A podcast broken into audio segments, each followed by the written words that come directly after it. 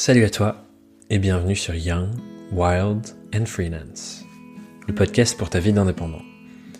Je m'appelle Thomas Burbidge et depuis 2018 j'accompagne les freelances, solopreneurs, entrepreneurs indépendants, bref, toute personne qui pilote son business seule à progresser dans toutes les facettes de cette aventure entrepreneuriale. Dans cet épisode du podcast, j'ai le grand plaisir de recevoir Julie Fabre de l'autre côté de mon micro. Julie est freelance depuis maintenant plus de 10 ans et elle s'est lancée en tant que rédactrice web en 2010. Aujourd'hui, elle est plus seule à la barre car fin 2019, elle s'est associée avec Julia Couder, que j'ai reçue dans l'épisode 22 de ce podcast, pour ensemble fonder GNG autour de contenu et de pédagogie pour les entrepreneurs du web. Pendant notre conversation, on retrace ensemble l'historique de toutes ces collaborations, depuis les premières en travaillant ensemble sur des missions de freelance, jusqu'à son association avec Julia, pour faire émerger toutes les leçons importantes qu'elle en retient. Pour, comme dit le titre de cet épisode, quitter le mode solo et vivre l'aventure de l'indépendance à plusieurs. On y parle donc de prestations groupées, sous forme de collectif, en facturant de différentes manières, euh, on parle aussi du fait de déléguer une partie de nos missions à d'autres freelances, puis de la gestion de notre entreprise, déléguer des parties de notre entreprise, et aussi des péripéties du fait de s'associer et de créer une société à deux. Un épisode que tu verras est riche autant dans son contenu que dans sa philosophie, et je suis très fier de vous partager aujourd'hui avec en bonus la bonne humeur légendaire de Julie. Et si tu veux creuser plus loin sur tous ces sujets pour ta vie d'indépendant, je t'invite à me rejoindre dans ma newsletter hebdomadaire où je m'attelle à décortiquer et rendre le plus pédagogique et synthétique possible toutes les facettes importantes de ton activité. Tu peux rejoindre et t'abonner à la newsletter sur thomasburbidge.com slash newsletter. Et sur ce, je te laisse plonger dans l'épisode du jour et on se retrouve à la fin. Bonne écoute. Bienvenue sur le podcast, Julie. Et merci. Très content de, discuter avec toi j'ai fait une petite euh, contexte assez marrant. J'ai fait une petite story à un moment en disant euh, ouais, il y a la saison 5 qui arrive, qui est-ce que vous voulez voir, etc., etc. Et il y a deux personnes. Euh, déjà, il y a Julia qui m'a mis un message en mode Julie, elle toute seule. et du coup, je me disais bah, parce que maintenant on complète le duo, on complète le duo GNG sur le podcast. Et il y a une autre personne qui m'avait dit qu'elle était très curieuse de t'entendre parler de ça aussi. Je me souviens plus exactement qui c'est, elle se reconnaîtra peut-être en nous écoutant, mais très très très heureux de Cool. je suis très heureuse aussi, ça me fait très plaisir. Cool, trop bien, trop bien. Je te propose du coup qu'on enclenche par euh, directement la première question et ensuite j'aurai une petite histoire à raconter euh, une fois que tu auras complété ça. Euh, mais la première question c'est comment, mais surtout pourquoi est-ce que tu es devenue indépendante? Alors, pourquoi C'est un peu par hasard? Très honnêtement, j'étais pas, j'avais pas d'ambition mm. d'indépendance euh, au départ. Quand j'ai fini mes études, j'étais un peu perdue euh, sur le chemin que j'allais prendre, ce qui me faisait envie, ce qui était possible pour moi. Les portes étaient, enfin si tu veux, les signaux n'étaient pas tous au vert dans une direction. J'avais des choix qui m'inspiraient plus ou moins, et mm. j'étais partie pour passer le concours de bibliothécaire. Ce qui n'a absolument rien à voir avec la vie que je mène aujourd'hui. Et le, tu vois, avec le recul, je me dis que aujourd'hui, avec le tempérament que j'ai, la personnalité finalement qui s'est affinée aussi avec le temps, parce qu'on on n'est jamais, n'a jamais une personnalité aboutie, mais euh, avec le chemin que j'ai pris et tout, je me dis que si j'avais dû être tous les jours dans une bibliothèque, dans le calme absolu et tu sais tout ce que ça implique, je pense que je serais pas vraiment à ma place. Donc, euh, bah, le destin a fait que j'ai croisé le chemin, j'ai croisé le chemin d'un entrepreneur euh, qui lui aussi euh, avait switché un petit peu de vie et avait quitté un grand poste pour se lancer à son compte et créer euh, des sites web. Et il avait du mal sur la partie rédaction, surtout au départ la partie orthographe, mais après la partie rédaction est venue très très vite. Donc je lui ai simplement filé un coup de main. Moi j'avais un job alimentaire à l'époque et je, je, commençais à travailler ce concours. Et finalement, il m'a ouvert les yeux très très vite en me disant, tu sais, je pense que tu as un, un don, entre guillemets, un talent pour ça. Euh, c'est un métier qui n'existe pas encore et euh, forcément, si moi, acteur du web, j'ai besoin de rédaction, forcément, tout plein d'acteurs du web autour euh, vont en avoir besoin. Donc, je me suis formée à ce métier et finalement, pour le tester, le moyen le plus simple, c'était de me mettre en statut auto-entrepreneur. Et c'est comme ça que j'ai pris le chemin de l'entrepreneuriat il y a plus de dix ans, hmm. mais sans réel, tu vois, euh, conviction et ambition. Hmm. Ah ouais, trop intéressant. Je mesurais pas euh, l'histoire derrière et le fait qu'à la base t'étais voué à, à, la bibliothèque. C'est très drôle. mais, euh, mais c'est marrant parce que ce, ce, ce, dont je voulais qu'on parle ensemble aujourd'hui, c'est l'angle que j'ai un peu mis dans, dans ma fiche Notion, c'était quitter le mode solo pour s'associer. Mm-hmm. Mais ce que j'entends, c'est qu'en fait, t'as jamais vraiment eu euh, le côté solo, en fait. Genre directement, c'est une rencontre qui fait que tu te lances et euh, t'es déjà plus ou moins euh, engagé avec quelqu'un euh, dans l'aventure dès le début, quoi. Même si effectivement, j'ai l'impression c'était plus un profil client, mais avec qui tu discutais beaucoup, etc. Ouais, complètement. C'était un profil pote et qui est devenu mon premier client et que avec qui j'ai travaillé pendant plus de huit ans. Mais au final, euh, bah, mon statut, il était vraiment indépendant quand même. J'ai dû trouver mes propres clients aussi toute seule. Mais surtout, en parallèle, j'ai dû me former en autodidacte à mon métier.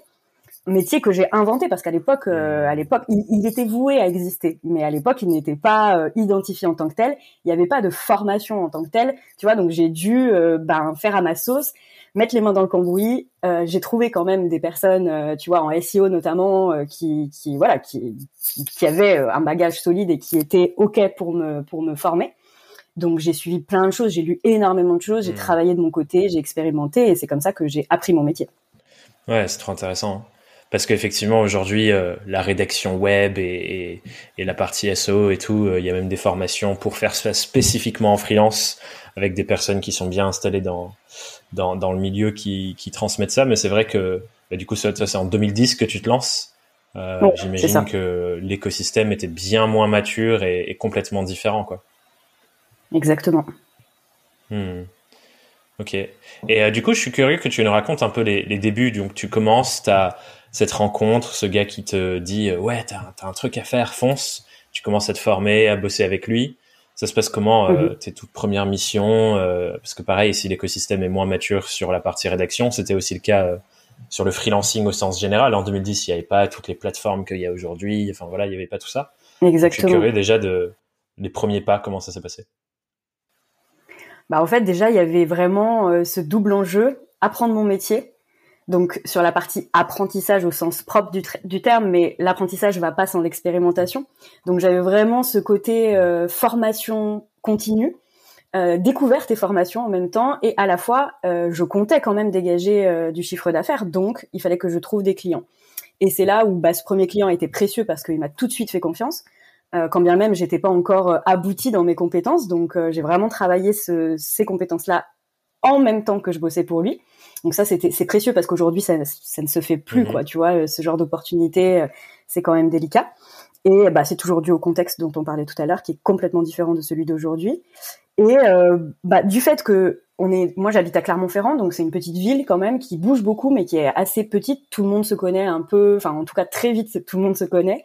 Et du coup, ben j'ai réussi à trouver un client local qui est venu compléter ce premier client. Ce qui a fait que d'un point de vue chiffre d'affaires, alors on, est, on était loin d'un salaire, euh, tu vois, décent, mais ça m'a permis de rentrer un petit peu d'argent et surtout de prendre confiance en moi, en mes compétences, d'aller expérimenter d'autres univers thématiques, d'autres typologies de clients. Et euh, bah voilà, mes premiers clients, c'était vraiment des clients locaux qui, ont, qui sont venus à moi via le bouche à oreille. Et puis il y a un deuxième euh, volet j'évite d'employer le mot chance parce que je trouve qu'on peut mettre tout et n'importe quoi dedans. La chance, euh, j'aime pas trop ce mot-là en fait. C'est aussi des opportunités que tu sais saisir et euh, des chances que tu te donnes à toi-même parce que tu fais l'effort de. Tu vois, c'est différent que euh, la chance, c'est-à-dire on te sert sur un plateau d'argent. J'ai beaucoup beaucoup de mal avec ça. Euh, et du coup, bah, du fait que euh, la place sur le, la toile était euh, béante en fait, il y avait un espèce de grand vide devant moi. J'ai pu me créer un site vitrine euh, facilement et qui se positionne facilement aussi sur des requêtes assez stratégiques et assez génériques, ce qui pareil aujourd'hui n'est plus du tout le même challenge. et ce qui fait que bah, mon site s'est bien positionné et que j'ai eu des demandes de devis très très rapidement et j'ai réussi à générer une activité et à vivre de mon activité. Euh, alors pas de manière euh, stable et sereine toujours, ce serait mentir, mais depuis le début que j'ai commencé, j'ai toujours eu des clients. Hmm. Et euh, je, suis curieux qu'on zoome pendant un moment sur. tu as parlé du fait d'avoir pas mal de clients en local, et je sais que du coup pour les personnes qui nous écoutent qui, qui ne te connaissent pas, tu es la, deuxième partie de GNG en travaillant avec Julia. Et je sais qu'avant de vous associer, on en parlera plus tard, vous avez pendant longtemps euh, bossé ensemble pour beaucoup de clients et que vous avez eu pas mal de clients en local sur Clermont. Et je suis curieux du coup de, de zoomer un peu plus, euh, déjà peut-être dans tes premières expériences, mais aussi avec Julia. Comment exactement ça se passe? Parce qu'on peut très facilement dire bouche à oreille, machin, mais je suis curieux de genre si tu arrives à identifier les, les premiers signaux faibles ou les premières actions qui déclenchent un peu l'effet domino derrière. Parce que euh, pour moi, c'est un vrai vecteur. Euh, le réseau local et les gens autour de nous qu'on croise et qu'on rencontre tous les jours et, à qui on parle pas forcément de ce qu'on fait. Et je pense que ça peut intéresser pas mal de gens qui nous écoutent euh, de mieux comprendre exactement les, les, fils, les fils de ça. Ouais. Alors finalement, on dit bouche à oreille, mais le concept de bouche à oreille, il peut fonctionner même d'un point de vue virtuel. C'est-à-dire que le bouche à oreille, ça veut dire que c'est quelqu'un qui a travaillé avec toi ou qui a eu l'occasion de voir ce que tu faisais et qui en parle de manière positive à quelqu'un d'autre qui a potentiellement ce même besoin. Et c'est vrai aussi sur la toile, même si c'est pas dans le cadre du, de la géographie et du local, euh, finalement, il, fallait à la fois que je me rende visible localement. Donc j'ai intégré un espace de coworking qui avait une dimension euh, très collaborative où il y avait vraiment un écosystème autour de l'entrepreneuriat, euh, principalement sur le web, des acteurs du web. Et c'est vrai que j'ai du coup rencontré beaucoup de gens.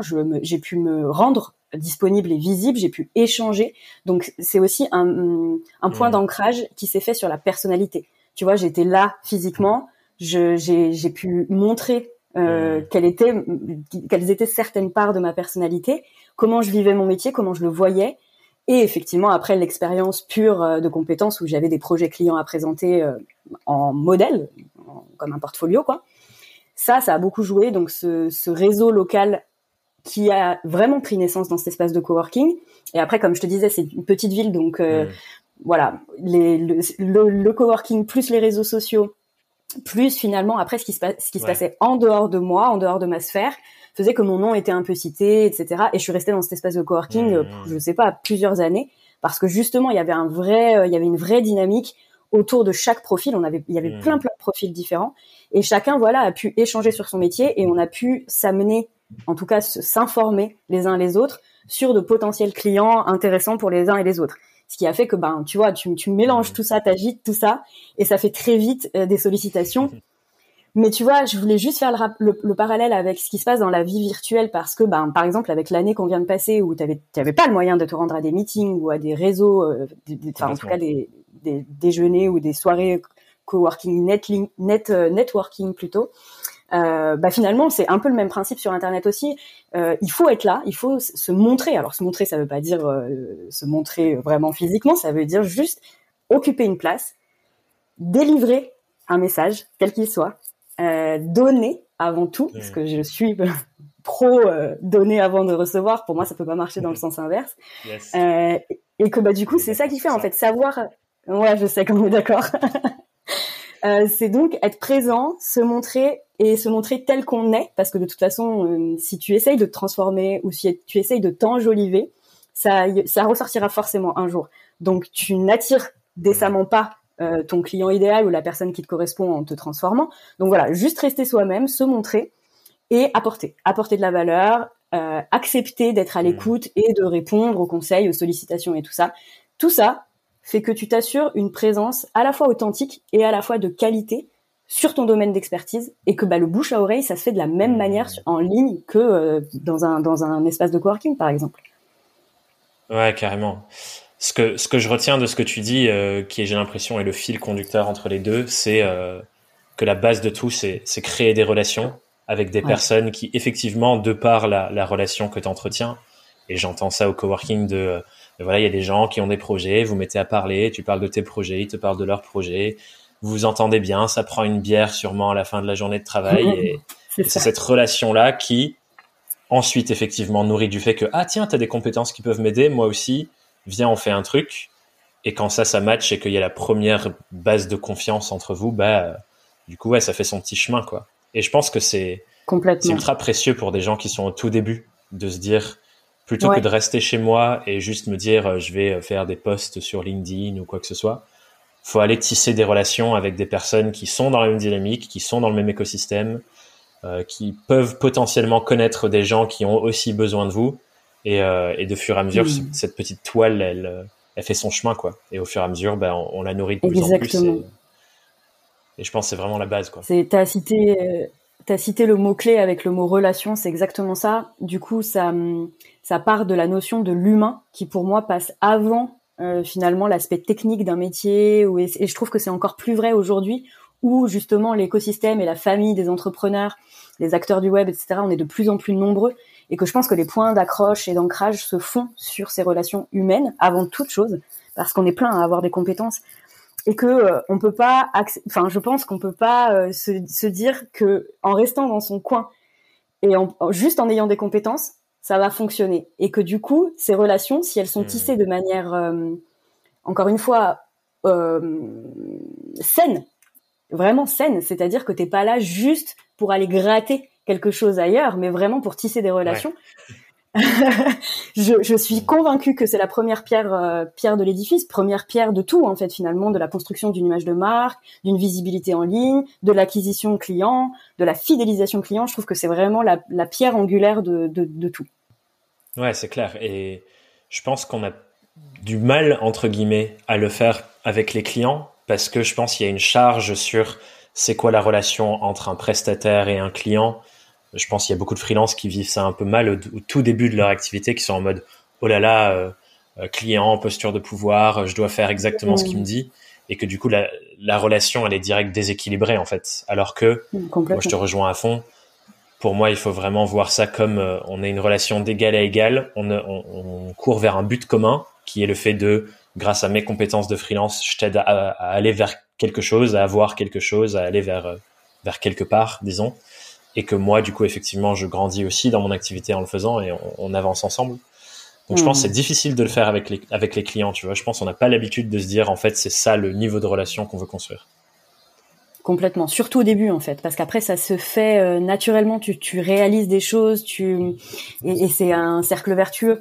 Alors que quand on débute, on a effectivement encore plus si on sort, je pense, d'un monde salarié euh, avec euh, tu sais une hiérarchie très euh, très verticale. là, c'est c'est clair que la transition, le switch mental est plus difficile à faire. Et mais c'est mais de toute façon, on passe tous par là. Même du coup, n'importe qui qui démarre se pose ce genre de questions ou se met des freins. Et après, les barrières s'enlèvent une à une au mesure à mesure qu'on avance et qu'on trouve aussi l'écho euh, à la fois chez notre client idéal, on parle souvent de ce client idéal, mais c'est un point fort quand même d'une activité, et à la fois dans les projets sur lesquels on a mmh. l'occasion de travailler. Et ça affine finalement tout, tout ce qu'on veut et ce qu'on ne veut pas. Grave, grave. Et, euh, et l'autre endroit où je trouve c'est hyper important ce, ce niveau de relation, donc là on est dans la relation prestataire-client entre freelance et client, mais c'est aussi entre prestataires quand on commence à travailler ensemble, et, je voulais beaucoup qu'on parle de ça tous les deux mm. parce que euh, je sais que toi, il y a eu une grande phase là quand tu passes de ton activité seule à ce que vous faites aujourd'hui ensemble avec mm. Julia. Mais je suis curieux de, est-ce que tu te souviens de la première fois où tu as collaboré avec quelqu'un d'autre sur une mission et que tu nous parles un peu de ça et comment ça s'est passé et, euh, et, euh, et, les apprentissages que tu as tirés aussi de cette toute première collaboration? Je me demande si c'est avec Julia d'ailleurs, c'est peut-être avec quelqu'un d'autre. Non, non, non, ouais, j'ai déjà, j'avais déjà collaboré euh, sur la partie vraiment, justement, j'ai, comme euh, à l'époque la rédaction web, aujourd'hui ça a changé aussi et tant mieux parce que c'était pas si euh, gratifiant que ça. Mais la rédaction web à la, base c'était quand même un maillon de la chaîne d'une présence web. Quand je dis maillon, ça veut dire que tu hmm. exécutes finalement que ce soit que l'objectif soit de l'image de marque, de du e-commerce par exemple, donc du marketing, euh, peu importe finalement l'objectif, tu étais un maillon de la chaîne qui était juste retranscrire des contenus, apporter du contenu écrit. Hmm. Et euh, j'ai eu l'occasion de collaborer justement avec euh, bah, un écosystème plus large, donc une personne qui était chargée bah, du SEO, du SEA, de, des réseaux sociaux, et une autre personne qui était vraiment placée sur la stratégie à la fois business et à la fois marketing. Euh, et du coup, bah, j'ai pris une part qui était beaucoup plus intéressante et beaucoup plus enrichissante, puisque du coup, je travaillais main dans la main avec eux et je comprenais pourquoi je faisais telle ou telle chose. C'est ce qui a un peu changé.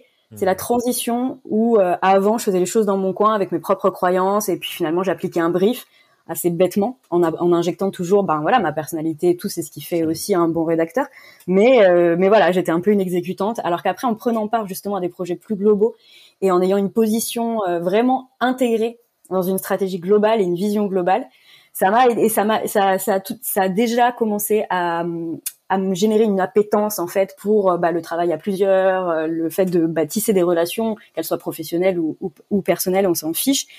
Euh, et donc ça, ça, ça a été mon premier projet, mais j'en tire pas forcément une expérience non plus euh, complètement ouf, parce que c'était du coup là, d'un point de vue humain et individu, il n'y avait pas un match de dingue. On était vraiment dans des mondes complètement différents. Ça m'a beaucoup enseigné sur mon métier, mais sur le côté humain, j'ai pris moins de plaisir que justement après quand j'ai découvert Julia, par exemple, où on a commencé à travailler. En plus, ça s'est pas fait tout de suite. Hein. On a d'abord euh, travaillé ensemble pour le même client, mais nos, mais nos missions en tout cas et notre champ d'action étaient complètement euh, dissociés. On, on, travaillait en parallèle et pas du tout en croisement. Ça, ça a été notre première expérience à deux. Et après, on s'est rendu compte, comme elle, elle était dans le social media management et moi la rédaction web, on a vu qu'on pouvait croiser nos compétences et finalement porter un projet client d'une seule voix, avec toutes nos compétences et donc à quatre mains.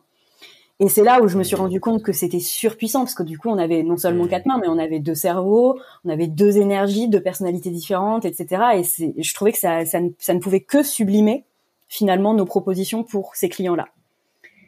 Et c'est là où je me suis dit euh, c'est quand même trop cool. Donc ouais, j'aime euh, j'aime être freelance, j'aime être indépendante, mais j'aime aussi euh, bah voilà confronter mes idées. J'aime euh, j'aime être boostée. Tu vois, ça, ça a commencé comme ça. Et après, évidemment, on s'est associé et là, ça a pris une toute autre ampleur puisque j'ai rejoint Julia ouais. sur un autre business. Mais je, je, sais que tu vas en parler plus tard. yes, yes, on va y arriver, on va y arriver. Mais je suis super curieux du coup de, tu vois, si on regarde ces premières expériences de, de qui sont pas une association comme tu as vécu ensuite et on viendra sur ça parce que je pense qu'il y a des, des choses différentes qui en viennent encore en plus là-dessus. Mais déjà dans le fait de travailler genre mmh. plusieurs freelances ensemble ou plusieurs prestats ensemble pour un même client pour les personnes qui nous écoutent, qui n'ont jamais fait ça, qui ont toujours travaillé genre en mode euh, j'ai mes clients et je suis seul, mais qui se disent tiens j'aimerais bien euh, me mettre à plusieurs, peut-être fonder un collectif ou rejoindre un collectif. C'est quoi les apprentissages que tu as tirés de toi le fait de le faire? Et je sais que tu vas sûrement aller partir sur ce côté euh, relation humaine qui est clairement ouais. hyper important. Mais qu'est-ce que tu dirais aux des gens qui l'ont jamais fait ou qui commencent tout juste par exemple? Bah en fait, je pense que le premier, euh, la première chose qu'il faut, en tout cas en termes de posture, je pense que l'idée, c'est de se placer comme euh, donc en ayant ce bagage de confiance en soi sur ses propres compétences qui viennent compléter celles des autres, mais il y a aussi une posture d'ouverture à avoir pour justement se nourrir et s'enrichir de ce que vont apporter les autres. L'idée, c'est comme toujours de ne pas être là pour euh, tirer la couverture à soi, vers soi, pardon, de ne pas être là pour euh, espionner l'autre ou se dire ah là là, moi j'aurais pas fait comme ça, etc. Le but, c'est à la fois de s'assumer et de prendre une vraie position de bah de, de, oui de chef de, de sa propre de sa de son propre champ d'action et de son propre champ de compétences et à la fois d'être totalement ouvert à ben tout ce que finalement en général les, les compétences quand on s'associe comme ça entre freelance elles sont complémentaires. Et ce mot il est fort quand même parce que ça veut dire que du coup chacun peut apporter quelque chose et que la balance finalement prend un autre sens quand il y a d'autres cerveaux, mmh. d'autres compétences, d'autres personnalités, d'autres histoires qui viennent se greffer et c'est c'est une, une, espèce de magie euh, magie collective qui, qui qui fait sens en fait à la fois pour ouais. le client qui va en bénéficier, à la fois pour l'aspect groupe et à la fois je pense pour chaque individu parce que c'est le principe de la vie, se nourrir de l'autre c'est c'est la base en fait. C'est comme ça qu'on grandit, c'est comme ça qu'on apprend. Et qu'on sait aussi trier ce vers quoi, euh, ce à quoi on, on aspire, ce euh, vers quoi on, on, se dit ah tiens ça pourrait m'attirer mais je sais pas. Tu sais ça permet de vraiment de réfléchir sur soi et aussi de voir très clairement ce que tu veux pas reproduire ou, ce, ou les choses auxquelles t'adhères pas du tout, tu vois. Mmh, ouais, grave intéressant. Et je pense c'est vrai c'est c'est important quand surtout pour euh, il y, y, a des personnes qui sont dans ma communauté, dans Inside Freelancing, euh, qui est mon, mon, espèce de membership, -hmm. qui sont en train de s'associer ensemble pour monter un collectif. Et euh, je me dis, putain, c'est trop cool. Elles se sont rencontrées dans une de mes formations. Elles voient leur complémentarité. Elles sont en train de réfléchir à qu'est-ce qu'on a envie de proposer ensemble et tout. Et je me dis, c'est, c'est un mouvement qui, comme tu dis, c'est assez naturel en fait. On se nourrit les uns des autres. On voit qu'on peut potentiellement construire plus grand que chacun dans son coin. Mm et du coup, on a envie de d'œuvrer ensemble. Et je pense que c'est hyper important ce que tu as dit sur à la fois se dire, bah, je sais ce que je fais et je suis là pour euh, le, le, transmettre et aider d'autres à le transmettre. Et en même temps, le fonctionnement mmh. d'autres personnes dans d'autres métiers avec d'autres champs de compétences, c'est tellement riche parce que tous ces différents fonctionnements peuvent m'informer sur euh, peut-être d'autres manières de voir et faire mon métier, d'autres manières de d'utiliser mes compétences au service de X, Y, Z. Euh, du coup, cette double, cette double posture, je pense, elle est hyper importante. L'ouverture et en même temps, bah voilà, je, je sais, je sais pourquoi je suis là et je sais ce que je veux, quoi. La confiance, ouais, exactement. Hmm. Et euh, du coup, sur, euh, donc, ça, c'est sur côté humain. Je suis curieux aussi sur la partie peut-être organisation ou offre. Tiens, d'ailleurs, ça, c'est une question intéressante. La première fois qu'avec Julia, après que vous soyez rendu compte en travaillant sur ce même client que, ah tiens, on peut faire des trucs à quatre mains, ce serait encore mieux. Comment vous avez fait pour penser votre première offre commune? Parce que ça, je pense, c'est différent encore de je crée une offre pour moi et mes services à moi. Et là, on va travailler ensemble et créer une offre commune. J'imagine que ça a été différent. Ouais, bah déjà tu, on s'expose et là on va mettre le doigt sur un des, euh, une des limites finalement de ce statut d'auto-entrepreneur euh, parce qu'effectivement c'est donc euh, c'est compliqué de faire des projets à plusieurs parce que finalement il faut soit que chacun chacun des profils donc là on va dire Julia et moi par exemple fasse son propre devis et sa propre facturation individuelle et donc ça veut dire qu'il y a deux il y a deux interlocuteurs auprès du client. Quand c'est deux, ça va. Quand c'est dix, on fait comment? J'en sais rien. Tu vois, c'est un peu, ça complexifie un peu les choses. Et euh, chacun paye ses charges, euh, voilà. Après, il y a l'autre solution, c'est que l'un des deux freelance fasse la facturation et reverse sa part à l'autre.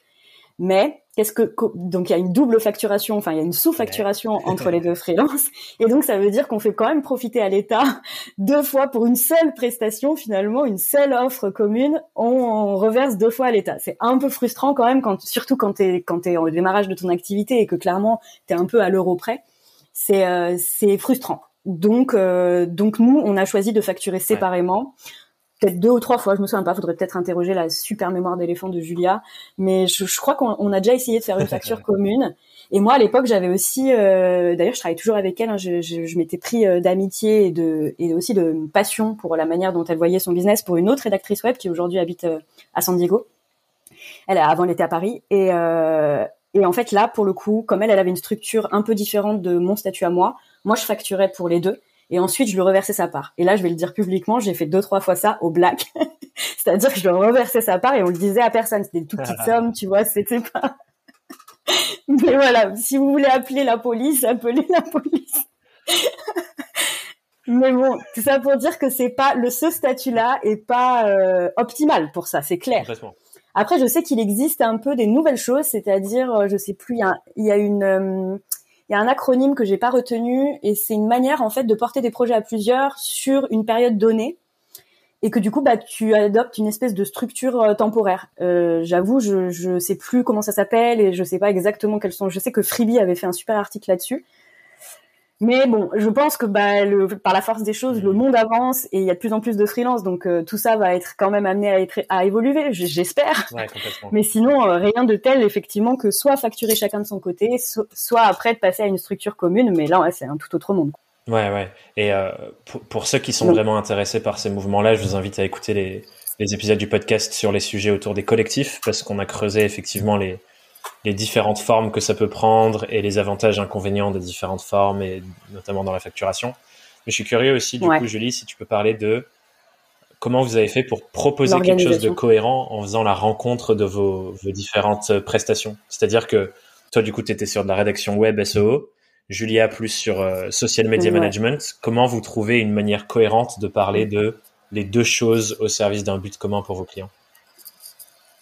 Ouais, alors en fait, là, notre exemple, il est, il est très limpide parce qu'en fait, il y avait une, ma compétence, mon socle de compétences en rédaction, il est venu vraiment se greffer à la partie social média de Julia. C'est-à-dire que elle, elle gérait la partie élaboration de plans de contenu, gestion des outils, mise en place euh, des chartes avec le client, etc. Moi, j'intervenais sur la définition des postes, la rédaction des postes, et ensuite elle reprenait la main sur la programmation. Tu vois, ça c'était notre process classique. Donc pour le client, il y avait très peu d'éducation à faire en fait sur nos rôles respectifs parce que c'était assez évident.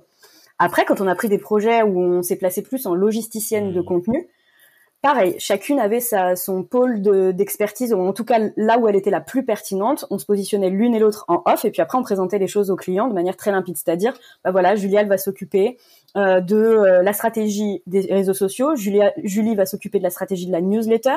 elle va rédiger et elle va te l'envoyer, c'est toi qui la programme. Tandis que pour les réseaux sociaux, une fois que tu as validé la stratégie, on élabore un plan de contenu, Julie rédige, je programme. Tu vois, on était très transparente avec nos clients là-dessus, mais disons que nos, nos vraiment nos champs d'action et nos domaines d'expertise étaient très euh, très clairs finalement à expliquer.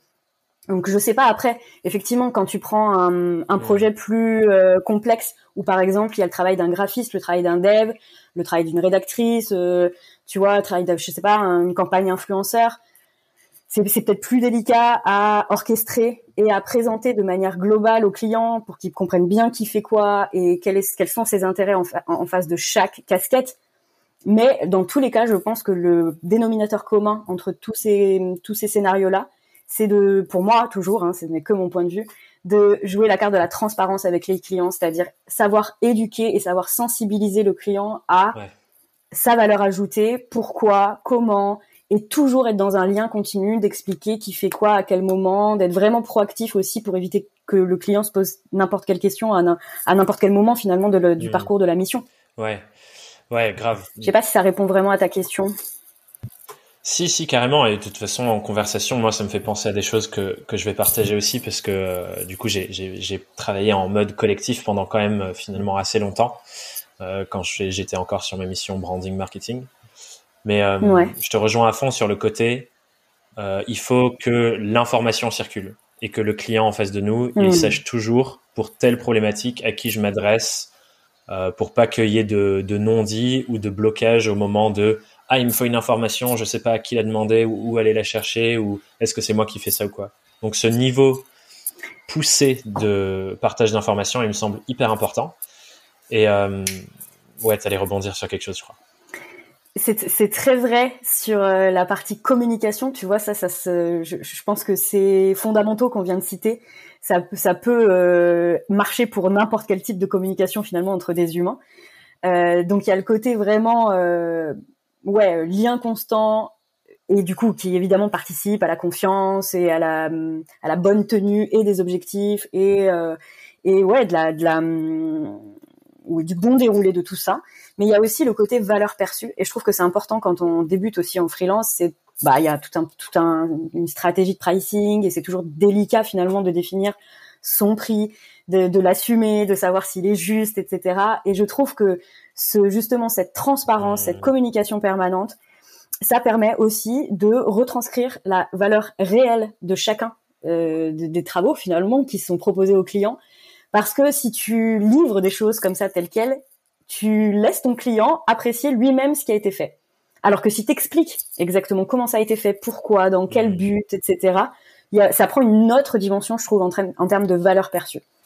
Ouais, très très très euh, très pertinent ce que tu dis et ça rejoint effectivement, je pense, euh, euh, le niveau de d'information à donner quand on propose des choses. Tu vois là, on parlait de mm. d'offres et de cadre d'organisation en mission, mais je pense que ça vaut aussi quand quand on fait notre proposition, par exemple. Tu vois, quand tu fais ta proposition commerciale, de vraiment appuyer sur pourquoi cette méthode-là, pourquoi telle personne fait telle chose, pourquoi ça prend tant de temps, qui a un niveau d'éducation mmh. qui va jusqu'à euh, bien expliquer tout le process et effectivement ça fait gagner en valeur de se dire ah ouais il y a toutes ces choses là c'est pas juste euh, genre un mmh. article que je reçois ou c'est pas juste euh, un site ou une landing page que je reçois il y a vraiment plein de choses qui se passent derrière et c'est important d'appuyer dessus c'est exactement ça. Et de faire le parallèle avec les objectifs, la vision et les, les, bénéfices réels finalement et finaux que perçoit le client, c'est là aussi où tu, tu l'aides à appréhender et à hum, apprécier finalement la valeur reçue. Hmm. Et c'est aussi de notre sort. Je trouve qu'en freelance, c'est de notre sort de, de, de transmettre ce message-là. Ouais. Et je pense surtout quand tu travailles à plusieurs, où justement ça rajoute des couches de complexité. Et c'est important de ramener à chaque fois euh, hmm. sur le devant de la scène euh, le rôle de chacun, que non, c'est pas juste quelqu'un qui va faire des petits trucs parce que nous, ça nous permet de facturer plus cher. Enfin voilà, que tout ça a un vrai sens.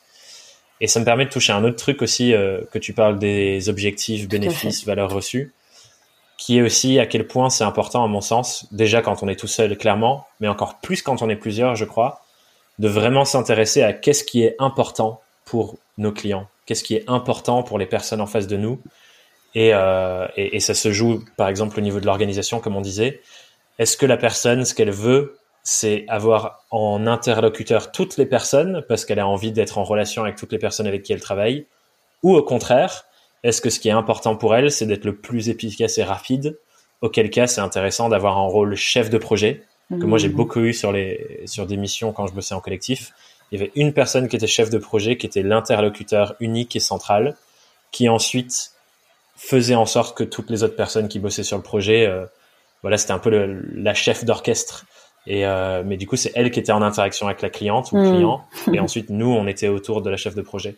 Et c'est une autre euh, une autre manière de fonctionner que je vois, euh, qui encore une fois, ça dépend grave de qu'est-ce que le client veut, comment nous on veut fonctionner aussi en interne, et qu'on trouve euh, une sorte de, de point de jonction entre ça, quoi. Exactement, et d'où d'où le l'aspect euh, finalement caméléon, enfin en tout cas euh, modularité, flexibilité de nous en tant que freelance parce que on doit s'adapter finalement à la personnalité, au fonctionnement, à la vision, etc. de nos clients et qu'on doit être force de proposition aussi pour que pour que ça réponde au mieux à tout ça. Mmh, mmh. Ouais. Et je sais que du coup, c'est euh, dans, dans ta collaboration avec Julia, je sais que vous avez évolué aussi sur ce point-là de l'organisation parce que euh, plus vous avanciez ensemble et plus vous commenciez à, à, faire des projets communs, notamment sur la partie formation, pédagogie pour laquelle on, on vous connaît euh, principalement de JNG aujourd'hui, vous avez commencé à déléguer de plus en plus de choses sur euh, vos anciens. D'ailleurs, je sais même pas si vous faites encore mm. des missions comme ça. Je crois que c'est très restreint. Mais sur vos rôles de social media et de rédaction. Ouais, c'est restreint. du coup, je sais que vous avez commencé à déléguer de plus en plus. Ça a évolué comment, du coup, votre votre organisation mm. autour de ça De au début, c'est nous qui produisons et c'est nous qui sommes en direct avec le client. À on a de plus en plus de personnes qui produisent à notre place et à qui on délègue. Ouais, alors, euh, il y a quelque chose, il y a une constante qui n'a pas évolué, c'est qu'on est toujours euh, gestion, comment, chef de projet. C'est toujours nous, euh, les interlocutrices auprès des clients, puisque c'est à nous, qui, auprès de nous qu'ils ont fait appel et c'est à nous qu'ils font confiance. Donc finalement, le rendu et, la, et le, le déroulé de A à Z finalement de la commande jusqu'à la livraison, c'est nous qui le pilotons et qui validons absolument tout ce qui est transmis au client. Ça, c'est une constante qui n'a pas évolué. Euh, par contre, effectivement, en termes de hum, tâches opérationnelles, on a commencé à déléguer de plus en plus pour plusieurs raisons. La première, c'était de toute façon d'un point de vue planning, parce que à un moment donné, euh, les journées ne sont pas euh, extensibles. C'est le, temps est une ressource, une denrée suffisamment rare pour que bah, ce, soit très évident tout de suite quand tu te retrouves sub ouais très rare tu te retrouves submergé bah tu n'as pas que d'autre choix que soit de laisser tomber certaines choses soit de les confier à quelqu'un d'autre donc on a fait les deux. Hein. Il y a des choses qu'on a laissé tomber parce que plus forcément en accord avec nos valeurs, ou plus forcément stimulant, ou euh, ben on se sentait plus non plus aligné. Enfin, il peut y avoir plein de raisons pour un abandon de, de clients. Enfin, un abandon, on se comprend, hein. un, arrêt de collaboration. Euh, et la partie euh, la partie délégation qui est du coup, bah voilà, il a fallu trouver des, des partenaires de confiance, qui a été une mission quasi impossible au départ. Moi, j'ai même failli baisser les bras à ce niveau parce que j'ai eu tellement de désillusions, j'ai eu tellement de galères sur mon sourcing de prestataires que j'ai failli me dire bon bah le problème vient de moi, je vais arrêter. c'est pas possible, je trouverai jamais. Soit je suis trop exigeante, soit euh, soit je suis une vraie euh, un vrai tyran quoi tu vois euh, je peux pas euh, je peux pas a priori je peux pas transformer les gens donc euh, bref j'ai beaucoup beaucoup galéré et finalement j'ai réussi à trouver des personnes à la fois qui répondaient à mes exigences de qualité qui à la fois étaient fiables, c'est-à-dire qu'ils respectaient leurs engagements, ils respectaient les deadlines, ils étaient à l'écoute, et puis le côté humain qui, qui pour moi est incontournable. Faut que ça matche, sinon c'est très compliqué de travailler, encore moins sur le long terme. Hmm. Mais voilà, ça s'est défini comme ça. Et effectivement, c'est forcément la partie qui concernait nos clients qui a été touchée. Et le but, donc il y avait une, raison liée au planning, au fait que ben on n'est qu'un seul, euh, que seulement 24 heures dans la journée, et puis aussi qu'un seul cerveau, euh, deux avec Julia, mais tu vois, ça, c'est au bout d'un moment c'est limité. Et aussi, ouais, c'est ça. Et aussi le côté où nous, ce qui nous tenait à cœur pour euh, pour les années à venir, à partir du moment où on s'est associé, c'était de développer tous nos projets liés aux formations, aux accompagnements qu'on propose, etc. Donc il fallait mmh. forcément faire des choix après entre ce qu'on gardait et, et ça s'impose un peu de soi. Après, tu sais, tu as une zone, euh, une zone de kiff, une zone de génie. Bah forcément le reste, euh, le reste essaye de justement de trouver des, des moyens qui ne passent plus uniquement par toi. Ouais. Et du coup, je suis super curieux de ce moment où vous dites ok on va arrêter de tout produire et on va commencer à déléguer et tu as parlé un peu de la complexité de trouver les bons profils euh, sur différents critères Mais je suis curieux de ce que c'était votre votre process. Comment c'était quoi le déclencheur? J'entends que le déclencheur, c'était on n'a plus d'espace cerveau disponible, slash on n'a plus assez de temps pour faire ce qu'on aimerait faire, et du coup on va commencer à déléguer des choses euh, qui sont pas dans zone de mm. génie, zone de kiff, comme tu as dit. C'était quoi le processus à ce moment-là de décision de cette personne, on va la tester, cette personne, on va la garder, euh, là ça se passe pas bien, là ça se passe pas bien. Toi, pour des gens qui n'ont peut-être jamais euh, fait ça, trouver des prestataires, chercher des prestataires, mm. euh, sélectionner des prestataires. Comment vous avez fait pour euh, C'était quoi votre process décisionnel là-dessus?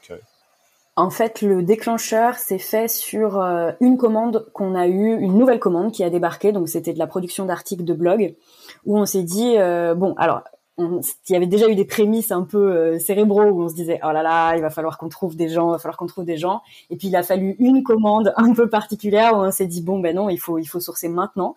Donc là on a lancé une campagne un appel euh, enfin on a acheté une bouteille à la mer même euh, dans la commune de Julia où on a dit bah voilà ce qu'on cherche. Est-ce qu'il y a des gens parmi vous qui seraient intéressés qui seraient motivés etc à participer à ce genre de projet avec nous et qui seraient prêts à travailler avec nous?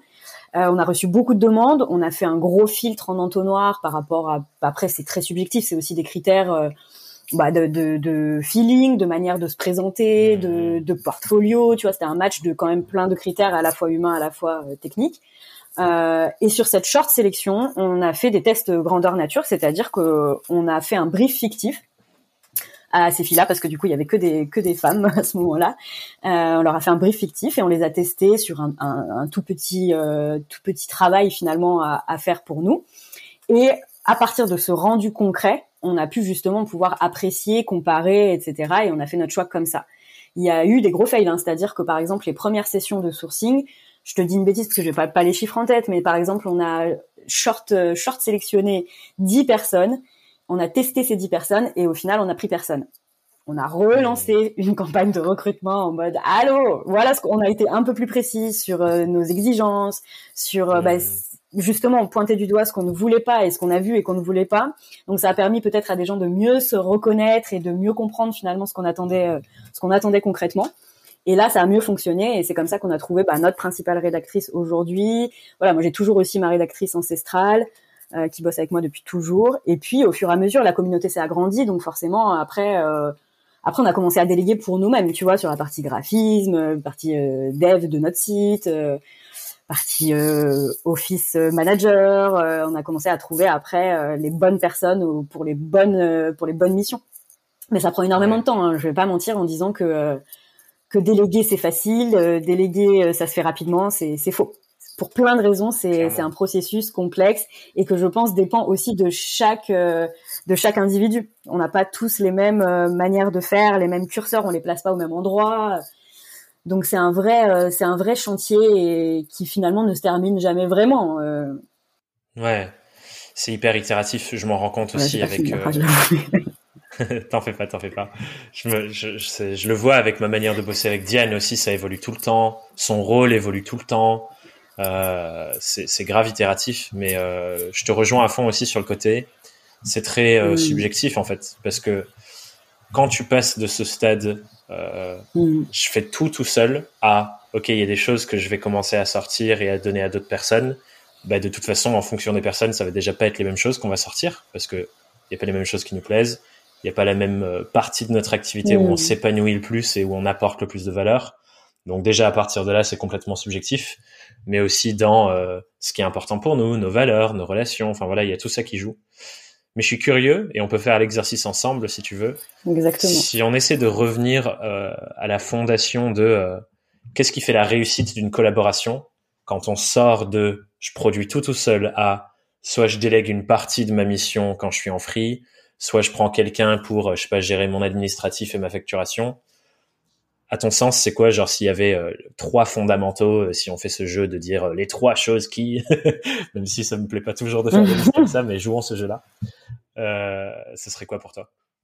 Bah, la, la, première, pour moi, qui est assez évidente, c'est quand même de valider, vérifier et valider les compétences pour lesquelles on fait appel à cette personne. Mmh. C'est, il faut, et là encore, il y a une partie très objective, c'est-à-dire que tu sais qu'il y a des prérequis pour valider un peu un profil métier.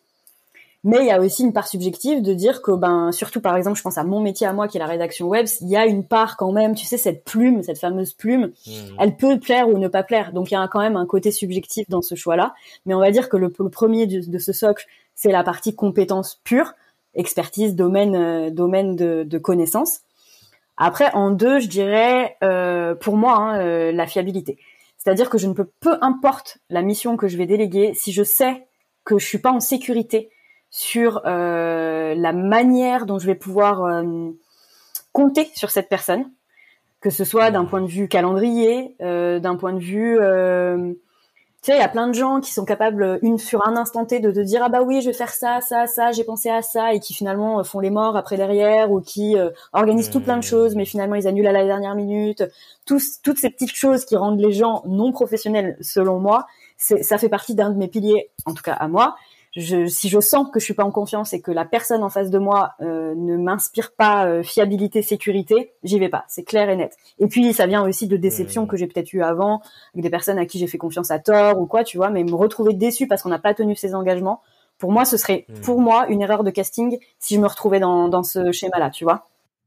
Mmh, je vois carrément. Du coup, ce que j'entends, c'est donc ça fait deux c'est moins le génie de la personne, mais t'inquiète, t'inquiète. Je voulais juste préciser pour voir si j'entendais bien. C'est moins le, c'est une personne incroyable, tellement forte à son truc, mais c'est plus ce qu'elle dit, elle s'engage et elle le fait.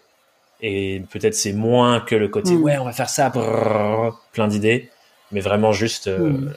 je, dis que je vais faire ça, je le fais à telle date comme je me suis engagé et, je tiens, je tiens les wagons. Exactement. Il y a, il y a un côté aussi où euh, tu sais, t'assumes ce que tu fais. Si tu fais une connerie, tu l'assumes. Si tu euh, as une proposition, une idée à proposer, tu l'assumes. C'est le exactement responsabilité et euh, du coup, ben ne pas se chercher de fausses excuses. Tu vois, ça, ça, rentre tout ça, tout ça rentre là-dedans. Ou euh, pour moi, c'est le principe finalement de la fiabilité et du professionnalisme. Hmm, ok. Et la troisième, du coup?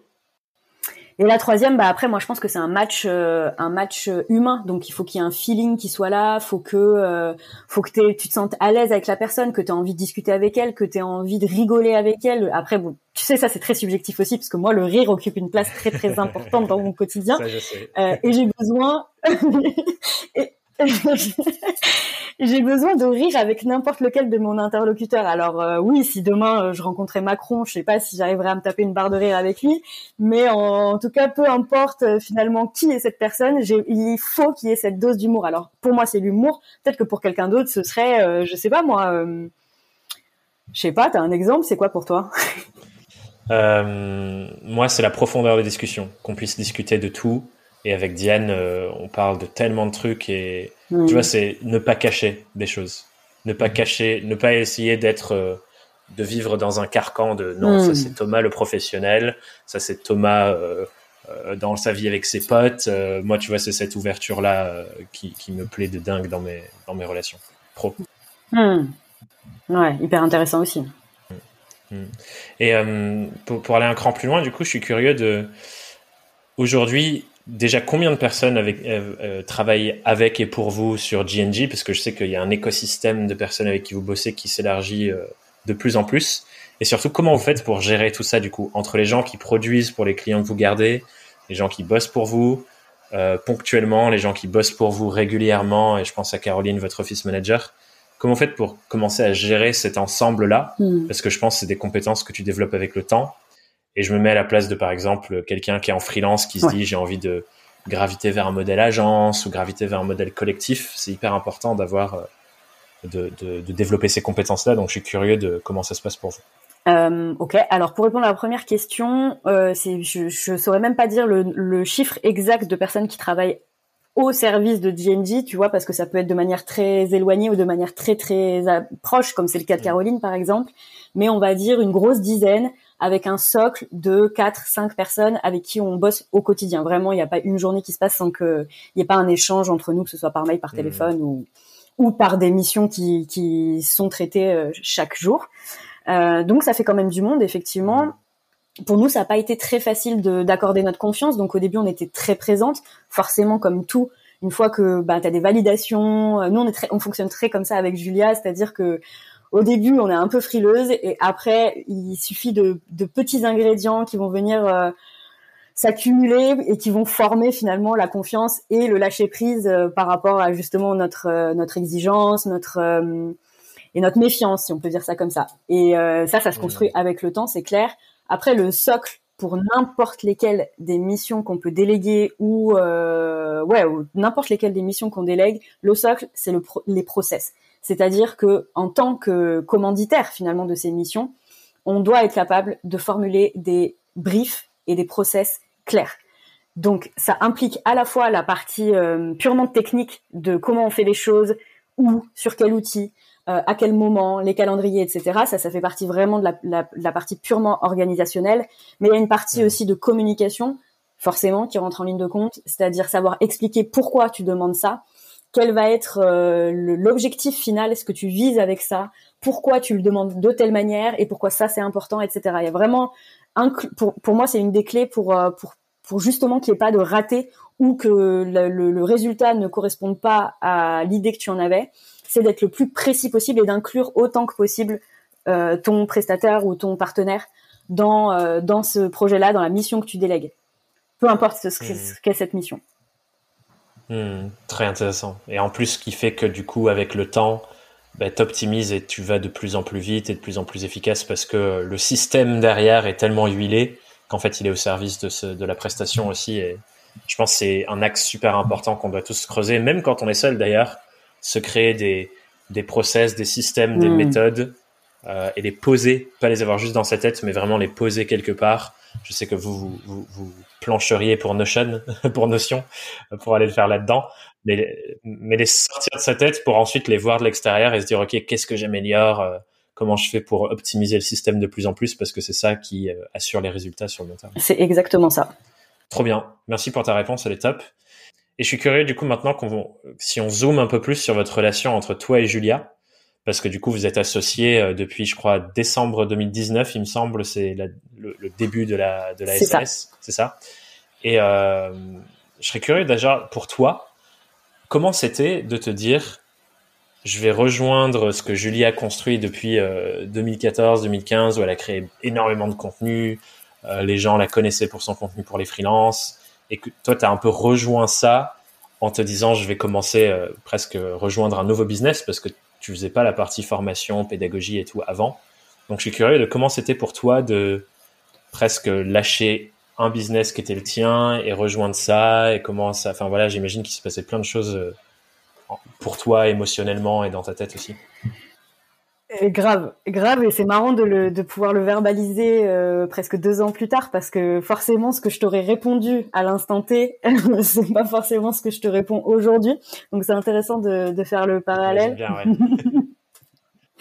mais euh, bah, en fait le, le le point de départ s'est fait sur ce constat que oui, on avait des choses à faire ensemble, que euh, on, on s'était liés d'amitié au fur et à mesure du temps qu'on bossait euh, dans le même coworking, que donc on avait des valeurs communes, etc. Et puis, euh, par la force des choses, en fait, Julia m'a greffé de manière complètement non conscientisée à son business parce qu'elle me sollicitait énormément mais en off moi j'étais juste là euh, pour être sa pote en fait et lui donner un regard euh, bah oui à la fois euh, objectif parce que j'étais pas dedans j'avais pas d'intérêt finalement à dire telle ou telle chose et aussi parce qu'elle avait quand même décelé chez moi cette pertinence le fait que je percute quand elle me dise quelque chose et que je sois capable de lui dire ah non ça c'est de la merde ou attends mais t'as pensé à ça etc donc elle, elle, elle en tirait naturellement des, des bénéfices de trouver cette oreille attentive chez moi euh, et donc, quand elle m'a proposé de finalement tout réunir et pas seulement nos compétences pour nos clients, donc social media et rédaction web, j'y suis allée en mode bah ouais. Alors il y avait un premier truc, c'était de me dire que à cette période-là, c'est arrivé un moment de ma vie où j'ai un petit peu tout envoyé, valsé euh, dans, dans ma vie perso. Et je commençais clairement à m'ennuyer un petit peu euh, dans ma vie pro, c'est-à-dire vraiment avec cette casquette uniquement de rédaction web. Quand bien même j'avais un espace de coworking qui était hyper dynamique, etc., je commençais un peu à m'endormir. J'avais un peu perdu le sens de pourquoi je le faisais, qu'est-ce qui me faisait kiffer là-dedans, etc. Peut-être un peu trop de monotonie aussi dans mon quotidien.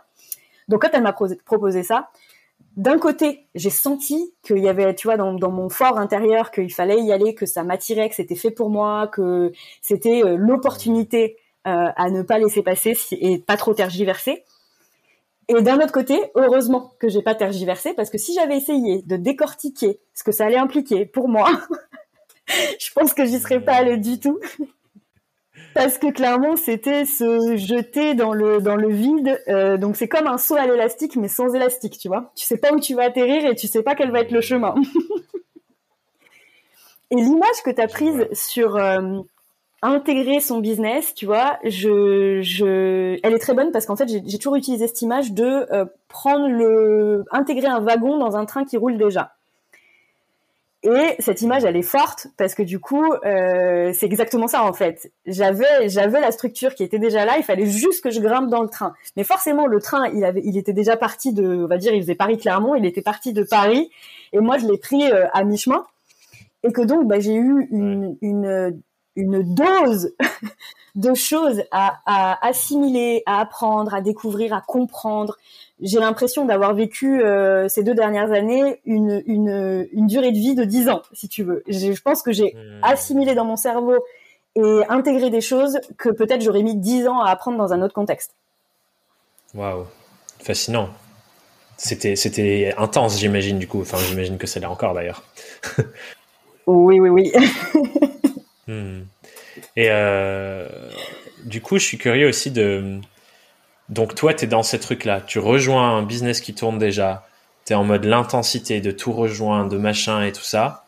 Et il y a en plus de ça tout, toute la facette de OK, bah maintenant on s'associe. Donc, ce business, ça devient notre business. C'est pas que celui de Julia, ça devient le vôtre.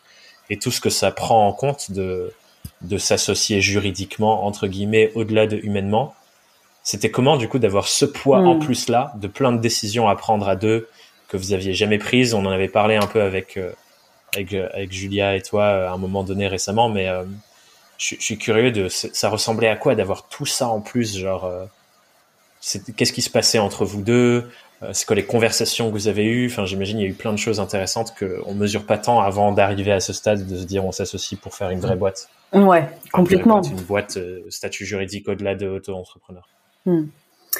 Euh, alors, heureusement pour nous, on a trouvé les bons interlocuteurs, à, la fois sur la partie juridique et à la fois sur la partie comptable. Donc, on a fait des choix de structure euh, sur les conseils de ces personnes-là et pas euh, par nous-mêmes, parce qu'on avait, on partait l'une et l'autre à zéro de niveau de connaissance sur les statuts juridiques, sur ce qu'impliquait finalement une année fiscale d'un point de vue de la société, les, les transferts financiers, tout ça tous des rouages qu'on découvrait l'une et l'autre. Donc au moins on partait du même euh, du même niveau sur ça, ce qui n'était pas le cas d'autres choses. Euh, et heureusement qu'on a été accompagnés parce que nous du coup on a suivi les conseils qui nous paraissaient pertinents.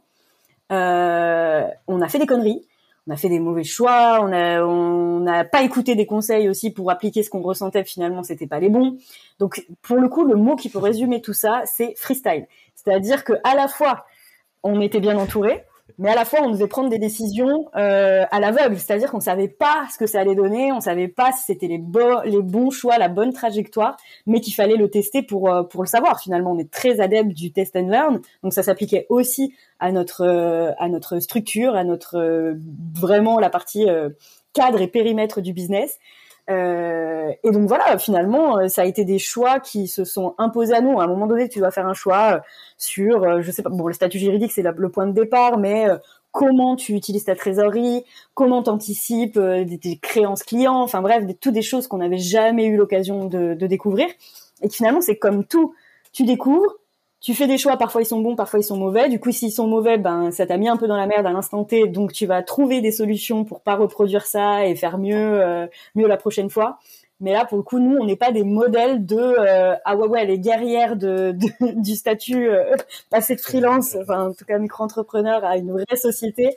On n'est pas du tout des modèles. Nous, on a vraiment suivi et les bons conseils et notre instinct et en ajustement permanent. Tu vois, on n'est pas encore euh, du tout euh, au clair avec finalement les choix qu'on a fait jusque-là. Ouais. Qu'est-ce que tu dirais du coup euh, Tu vois, s'il y a des gens qui nous écoutent, qui sont au stade de on va peut-être s'associer, on va peut-être créer un truc ensemble, qu'est-ce que toi tu ferais différemment a posteriori si tu devais recommencer ce, ce chemin-là? Alors, c'est deux questions différentes parce que si je devais simplement donner mes conseils sur les premières choses à, à valider finalement avant de s'associer avec quelqu'un, il y a la partie humaine. Euh, D'ailleurs, j'ai rédigé un article, un article là-dessus parce que ça me tenait à cœur justement parce qu'on nous pose très souvent la question comment savoir si cette personne est la bonne personne pour s'associer, etc. Nous, on a cette chance de s'être connus d'un point de vue perso avant de switcher sur la partie pro. Donc, il y a énormément de validations qu'on n'a pas eu à, à, faire après euh, sur la partie pro parce qu'elles étaient déjà validées avant.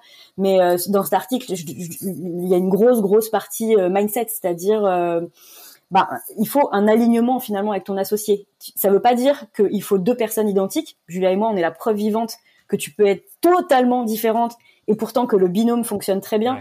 Mais il faut un alignement des valeurs, des aspirations et de la vision des choses. Tu vois, si euh, Julia, son but c'était juste de faire toujours plus d'argent sur Internet euh, et que moi, euh, c'était juste de, de, kiffer mon quotidien, ça, déjà ça matche pas. Tu vois, on n'a pas les mêmes ambitions, on n'a pas les mêmes aspirations. Donc forcément, les, les moyens de mettre en œuvre tout ça, ça va pas marcher. Donc, il faut arriver, avant même de prendre la décision de potentiellement s'associer, de d'arriver à trouver un équilibre. Et moi, je conseille de tester ce genre d'association d'abord avec deux entités euh, séparées. Je, je, trouve ça très très risqué de, de, se jeter tout de suite dans une entreprise commune et un statut commun avant d'avoir vérifié euh, un, un, travail collectif, pas forcément pour des clients, mais au moins d'avoir pu s'immerger dans, et se projeter dans cette vie professionnelle à deux. C'est hyper important, à la fois d'un point de vue humain et à la fois d'un point de vue euh, organisation, euh, voilà, qui fait quoi et comment. Euh, tu vois, c'est plein de questions qu'il faut poser en amont. Et si tu sens d'ores et déjà qu'il y a des, y points, euh, de, friction et que ça va pas coller, c'est soit tu crois quand même et donc tu vas essayer de décortiquer tout ça pour trouver les meilleures solutions. Rien n'est jamais bloqué finalement. On peut toujours essayer de s'entendre, de discuter, etc. Là encore, la communication a une grosse, grosse part à jouer. soit tu prends ces signes comme des vrais signes euh, de dompte et tu n'y vas pas. Tu vois ce que je veux dire? C'est vraiment de la validation en amont à avoir et un alignement, euh, un alignement. C'est hyper important. Ouais, je te rejoins à fond. Je pense que c'est hyper important de parce que finalement toutes les problématiques entre guillemets fonctionnelles, tous les challenges et les défis et les problèmes qu'on va rencontrer, si déjà de base c'est dur de communiquer l'un avec l'autre, hmm. c'est très très mal parti quoi. Hmm. Alors que effectivement, si tu as déjà un lien fort finalement peu importe ce qui se passe, même si ça veut dire euh, faire, faut fermer la boîte ou, euh, ou une faillite, j'en sais rien, il peut se passer tellement de choses dans une aventure entrepreneuriale. Mmh. Mais si tu t'entends bien et que tu as un lien humain, bah, finalement tu sais faire face à ça quoi. Du coup, ça c'est les conseils de base. Est-ce qu'il y a des choses que vous vous avez fait, des décisions prises ou des trucs comme ça, qu'a posteriori tu ferais différemment? Parce que je pense que c'est une question intéressante aussi pour que les gens puissent identifier ah tiens euh, ça, on a l'intuition d'eux. Tu parlais de, vous avez fait des trucs complètement intuitivement. Est-ce qu'il y a des trucs qu'aujourd'hui, si tu devais recommencer, tu ferais euh, différemment hmm. euh, Le plus gros truc et celui qui me vient à l'esprit en premier, c'est la gestion de la trésorerie, qui fonctionne de manière tellement différente. De toute façon, les rentrées, les sorties d'argent en entreprise sont totalement différentes de, du simple facturation encaissement en micro. Ouais. La gestion de cette trésorerie, finalement, nous, on a appris là dans ces derniers mois et quand bien même en fait notre comptable nous l'avait conseillé, c'était pas concret pour nous, on n'arrivait pas à se projeter. On se disait finalement on a, on fait du chiffre d'affaires, nous on n'augmente pas nos salaires, donc qu'est-ce qu'on fait de ce qui reste? Nous, on, se servait toujours, on le dit souvent, l'argent pour nous est le moyen d'eux. Et euh, c'est vrai que nous on, on s'autofinançait, c'est-à-dire qu'à partir du moment où on avait de l'argent sur notre compte, qu'on s'était payé nous et qu'on avait payé tout le monde, et ben qu'est-ce qu'on fait de cet argent? Bah nous c'était au service de nos projets, donc euh, on, on a autofinancé tous nos projets depuis le départ et c'est une erreur grossière. Vraiment, je n'ai pas peur de le dire aujourd'hui, c'est une erreur grossière. N'importe quel comptable ou euh, avocat, fiscaliste, etc., nous dirait on n'autofinance pas ces projets. On fait une demande de prêt à la banque parce que justement, c'est cette, cette, euh, trésorerie, elle est là pour te rendre légitime auprès des banques, montre que tu es solvable, etc., peut permettre de pallier à n'importe quelle grosse galère ou truc qui tombe sur le coin du nez et qui n'était pas prévu. Alors, que les banques qui croient et qui sont là pour euh, pour supporter euh, et, accompagner les entrepreneurs sont là pour financer les projets qui voient le jour. Et c'est une nuance qui euh, dit comme ça, ça paraît pas, mais en vérité, ça fait toute la différence. Tu peux te retrouver du jour au lendemain avec plus rien sur, dans ta trésor parce que tu as mal géré justement tes investissements. Alors que si tu gères ça avec un prêt bancaire, tu sais que ton montant à rembourser il est de temps, mais que en amont, tu as une, une enveloppe après, évidemment, ça, tout ça doit être chiffré intelligemment pour savoir qu'est-ce que tu injectes dans quoi, etc. Et dans quoi tu mets, enfin, comment tu rends ça à ton service. C'était pas très français ma phrase, mais euh, au-delà de ça, c'est, mmh. c'est vraiment cette enveloppe que tu dois voir comme comme finalement le, le la, la comment dire ouais si le, le, la boîte la boîte à projet elle est dans une enveloppe bancaire et non dans une enveloppe enfin issue de la banque et non mmh. dans une enveloppe de ton chiffre d'affaires et de ton bénéfice trop intéressant hein, parce que j'imagine que ça vient bousculer tellement de sujets sur le rapport à l'argent et tout et que et que ça vient challenger tellement de choses comme ça parce qu'effectivement comme vous le soulignez super bien dans vos rapports de revenus mensuels qui, je pense, sont une ressource géniale pour l'éducation sur ces sujets-là, pour les gens qui suivent votre travail. Les flux financiers, ils sont tellement différents, pharaoniques presque par rapport à ce qui peut se passer quand, quand tu es freelance et quand tu commences à rentrer ton chiffre d'affaires et à encaisser et tout, que ça, ça, change tellement de choses. Et effectivement, ça rejoint, tu vois, ce que tu racontes là, mm. ça rejoint les notions d'effet de levier qui sont beaucoup mises en avant dans le monde de euh, l'investissement immobilier où en gros on te dit bah, tu vas chercher l'argent à la banque mm. et c'est la banque qui achète ta maison et les loyers remboursent le prêt de la banque et du coup toi tu bénéficies juste de l'effet de levier d'avoir fait le rapprochement. Et je pense qu'on peut utiliser cette même logique dans, dans le business tu vois. Tu te fais financer tes projets. L'objectif de ton projet c'est de générer un chiffre d'affaires entrant qui rembourse le prêt ce qui fait que du coup tu as financé ton projet avec entre guillemets euh, l'argent de la banque slash de tes clients. Et du coup tu gardes ta trésor pour euh, Exactement. Pour, euh, accueillir les évolutions de la vie, accueillir les problématiques, accueillir euh, le fait qu'il se passe des choses. Et je pense qu'effectivement, c'est une notion euh, bah, pas évidente à intégrer quand c'est nouveau et quand tu as passé, comme toi, 10 ans en freelance avant, où le fonctionnement, il est, il est différent. quoi. C'est tellement ça. Hmm, trop intéressant. Je te propose du coup qu'on arrive sur les questions rituelles de fin d'épisode, mais je trouve ça déjà trop cool. Yes tout le cheminement qu'on a fait, genre en partant de euh, toi, ton activité à toute seule, puis commencer à travailler ensemble, puis travailler en plus gros groupe et parler de l'association à la fin. Donc je trouve que c'est un super euh, une projection d'évolution pour euh, pour n'importe quel indépendant, ça se trouve parce que ben voilà, il y en a mm. beaucoup qui vont suivre ce fil-là aussi. Du coup, des... merci d'avoir partagé tout ça. Avec plaisir. Et la prochaine question, du coup, elle, elle, nous, elle nous fait boucler et revenir tout au début. La prochaine question, c'est si tu étais face à Julie, c'est son tout premier jour d'indépendance, on revient en 2010, c'est quoi le conseil principal que tu lui donnerais après tout ce que tu as vécu? Un seul, c'est chaud. J'ai le droit à un joker, j'ai le droit d'en donner deux Ok, si tu hiérarchises alors. Ok. Euh, alors le premier, ce serait pour moi, parce que ce sera pas valable pour tout le monde, mais moi, je, je me suis retrouvée, tu vois, je te parlais tout à l'heure d'une phase de d'endormissement, comme si j'avais atteint un, peu un plafond et que du coup j'avais perdu le sens de pourquoi j'étais là et finalement qu'est-ce qui me fait kiffer, où je prends mon plaisir. Je me suis laissée endormir parce que la vérité c'est que si je m'étais plus écoutée et que euh, j'avais vu plus loin, j'avais ouvert un peu mon esprit, etc., je me serais rendu compte bien plus tôt que finalement je, je pourrais avoir d'autres aspirations. Ça va rejoindre un double, une double notion, c'est que d'un côté, euh, moi pour moi, ce que je me conseillerais dès mon premier jour, c'est bouge-toi le cul, tous les jours. C'est-à-dire ne te laisse pas endormir par euh, un truc facile, par un truc, une monotonie, etc. Tu vas le regretter plus tard.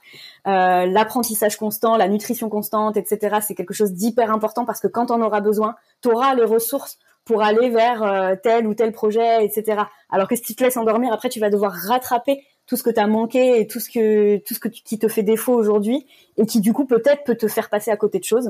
Hmm.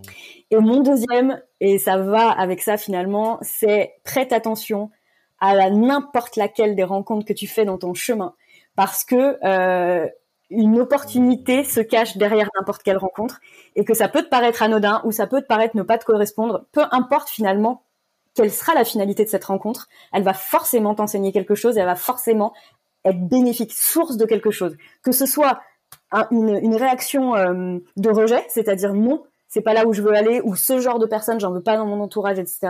Ou alors, ah putain, je découvre un monde que, que je connaissais pas et j'adore. Ou alors, oh là là, j'ai trouvé un autre humain avec lequel je pourrais euh, faire des milliards de choses, etc. Mais juste ne pas considérer que les rencontres euh, sont inutiles ou anodines dans la vie, il y en a, il y en a jamais, je trouve. Hmm, trop intéressant. T'as lu La prophétie des Andes ou pas? Non, mais je me demande si c'est pas toi qui m'en as déjà parlé ou j'en ai parlé récemment avec quelqu'un. Potentiellement, je t'en ai potentiellement parlé parce que j'adore ce livre et justement, euh, un des éléments dedans dit que, euh, après c'est voilà un livre un peu romancé avec des enseignements un peu spirituels à l'intérieur, mais dit quelque chose un peu de l'ordre de ce que tu dis là, c'est en fait, il n'y a jamais vraiment de rencontre euh, sans sens. Et que si on le souhaite et si on va creuser, on peut toujours trouver ou donner un sens à n'importe quelle discussion. Et ah tiens, quelqu'un que j'ai pas vu depuis dix ans que je croise, je sais pas, dans le métro ou à un événement, ben en fait, tu peux complètement découvrir ou donner un sens au fait que cette personne réapparaît dans ta vie. Et je trouve ça fascinant de se dire qu'effectivement, il y a toujours ce, il y a ce potentiel, tu vois. Il y a toujours ce potentiel caché dans chaque être humain qui nous entoure. Et j'adore cette pensée parce que en fait, ça te met en phase euh, exploratoire de mmh. dire waouh, il y a des choses que je peux découvrir sur ma vie dans des interactions avec toutes ces personnes. Du coup, euh, ça me parle de ouf ce que tu dis. C'est exactement ça. Tes, mots-là, justement, tes mots résonnent euh, autrement parce qu'on n'a pas la même manière de l'exprimer. C'est toujours hyper intéressant. Ouais, j'adore, j'adore. même si j'ai l'impression on se retrouve sur plein de choses. Du coup, la question suivante, c'est dans ces 10 années, 10 plus années de ton aventure entrepreneuriale. Ça a été quoi la plus grosse difficulté et comment tu as fait pour la dépasser? Euh, Il y en a eu quand même pas mal. Hein, donc, euh, si je me base sur le récent, parce qu'effectivement, 10 ans, c'est long, c'est long pour piocher tout à l'intérieur. J'ai eu plein de challenges perso. Pour ceux du coup qui ne me connaissent pas, je suis maman euh, solo, donc j'ai ma fille une semaine sur deux qui fait que ça, ça c'est, c'est, ça n'a pas toujours été comme ça. Avant, j'étais, on était trois, donc euh, du coup, bah, ça, ça a été le plus gros challenge de ma vie quand même, hein, me retrouver à la fois en sans filet dans ma vie professionnelle et à la fois sans filet dans ma vie perso. Ça a été un double challenge qui, à un moment donné, je me suis, j'ai pris du recul là-dessus et je me suis dit, est-ce que tu es capable, tu vois, comment tu vas assumer tout ça? Et euh, pour que pour qu'en tout cas rien n'empathise ni ton ta vie professionnelle ni du coup bah, ta relation avec ta fille ce que tu vas faire avec elle son éducation etc ça a été un de mes plus gros challenges mais c'est tellement spécifique que ça parlera pas forcément à tout le monde. Euh, moi le plus gros challenge quand même de ces deux dernières années pour moi ça a été justement du fait d'intégrer ce business déjà construit par Julia j'étais toujours tiraillée entre tout ce que je devais rattraper comprendre assimiler m'approprier et être capable de faire moi-même et à la fois dans euh, je ne veux pas décevoir Julia. Si aujourd'hui tu, tu me disais qu'est-ce qui t'anime tous les jours, c'est que je ne veux pas décevoir Julia. Je veux être encore moins un boulet pour elle, mais on n'en est clairement pas là. Mais ne pas la décevoir et qu'elle soit fière de moi et de nous, c'est mon goal, euh, tu sais, euh, goal business ultime. Enfin vraiment, je, ça m'anime tous les jours. Et du coup, ça a été quand même un vrai challenge, même si c'est beau dit comme ça aujourd'hui ça a été pour moi assez dur, euh, assez dur à assumer et, et à vivre. J'ai vécu, ce que je te disais, deux années, un peu, enfin dix années en deux, et que bah d'un point de vue euh, moral, mental et euh, physique, ça a été un peu difficile quand même. Donc là, on est en train de, de, de s'armer au mieux pour lever un peu le pied, et éviter de s'approcher toujours de cette limite d'épuisement, de, dégoût pour les choses, etc. Parce que quand tu donnes mmh. énormément, il est toujours là le danger. Mmh. Du coup, tu t'armes comment? Du coup, ne, ne rien euh, laisser sous le tapis, c'est vraiment pour moi c'est la clé et j'ai fait beaucoup cette erreur pendant deux ans là, de d'enfouir des trucs sous le tapis en disant bah non ça ça a pas sa place, tant pis. Or c'était des signaux qu'il fallait écouter, qu'il fallait euh, du coup bah pouvoir interpréter au moment où ils pointaient le bout de leur avant qu'ils prennent une ampleur énorme ça a été un peu mon erreur de ces dernières années où j'essayais d'enfouir tout ce qui me plaisait pas et de me dire euh, non non ça ça n'existe pas, je ne suis pas fatiguée, je ne suis pas euh, à bout de souffle, etc. Et ça c'est parfois ça se répercute un peu de manière violente. Donc l'arme l'arme c'est de s'écouter soi et de tirer des enseignements de absolument tout. Et tirer un enseignement ça veut dire bah, analyser, interpréter ce qui s'est passé et trouver le moyen de faire autrement pour que pour que il y ait pas un pan que ce soit euh, le côté satisfaction, le côté efficacité, le côté gestion du temps, pour qu'il n'y ait pas un pan qui soit défavorisé finalement. Ouais. Et euh, j'ai eu euh, la grâce de bénéficier justement du fait que tu mettes autant ton attention sur ça récemment, rien que hier. Du coup, on est le 2 juillet 2021 au moment qu'on enregistre ça. L'épisode sort au mois, un peu plus tard au mois d'août. Mais hier, j'ai bénéficié de ça parce que du coup, en ce moment, avec Julia et Julie, euh, on est en train de travailler sur euh, la version 2021 de mon séminaire Excellence Marketing Indépendant, que qui était prévu là euh, aux dates du 16 et 19 septembre. On allait co-animer et j'étais en train de, de partir, comme souvent je fais dans les étoiles, à vouloir construire un truc énorme. Et hier, je reçois un petit vocal de, de, de, Julia suite à une discussion avec Julie sur le fait que tu serais pas en train, Thomas, de vouloir en mettre un peu trop sur ton assiette, sachant que de base, tu avais prévu un mois d'août où tu étais off et tu étais en vacances et tu veux nous pondre un énorme séminaire avec un challenge et tout ce qui va autour pour euh, seulement deux semaines après ton retour. Et je me suis dit, putain, en fait, ouais. Et je ressens de ouf ce que tu me dis, euh, ce que tu dis là sur ce truc de, en fait, je suis tellement dans mon propre système de, et, et, moi, euh, tu vois, quand tu dis que t'as pas envie de décevoir Julia, moi, je vois qu'un driver tellement fort pour moi, c'est l'espèce d'amour et de volonté de contribution que j'ai pour les gens qui me suivent, les gens qui écoutent ce podcast, les gens qui sont dans euh, euh, mon, ma communauté, mm. qui sont dans mes formations, qu'en fait, ça c'est genre, euh, ça c'est le moteur de mon train, disons, si on reprend la métaphore du train. Et tant qu'il y en a, et il y en a énormément, ben je je vais pas souvent checker euh, mon énergie physique et est-ce qu'elle est capable d'accompagner ça. Et je me rends compte que j'ai des cycles d'à peu près six mois Exactement, hmm. cette jauge d'énergie-là. Et j'ai des cycles d'à peu près six mois où j'arrive au stade où, bah, niveau contribution, je suis encore à fond, tu vois. Mais niveau énergie physique, je m'en rends pas compte, mais c'est sur le point de lâcher. Et là, le fait de, d'avoir le dézoom qui vient de, de toi et qui vient du coup de, de ta fille aussi dont tu as parlé, parce que bah, cette expérience de vie que tu as apporte aussi cette nuance que moi j'ai pas parce que je suis seul. Euh, et ça m'a fait prendre conscience que putain, ouais, en hmm. fait, euh, tu es en train de pousser encore. Comme euh, il y a six mois, ça a été le cas en décembre dernier aussi. Ta contribution dépasse ton niveau d'énergie et il est temps de, de calmer un peu les choses. Du coup, euh, bah, au moment où ce podcast sortira, j'aurais déjà annoncé mmh. publiquement, mais euh, j'ai décidé de repousser le séminaire, qui en soi pouvait totalement être repoussé, et ça ne tenait qu'à moi, parce que j'ai pas encore non plus euh, plein de personnes euh, inscrites qui vont y participer parce qu'elles ont payé le, le, prix d'accès et tout ça mais euh, mais ça se jouait complètement dans ma tête quoi. Du coup, euh, bah, je voulais aussi te remercier publiquement pour ce moment-là parce que ça ça change potentiellement tout mon été et tout tout le mois de juillet, tout le mois d'août et tout le mois de septembre.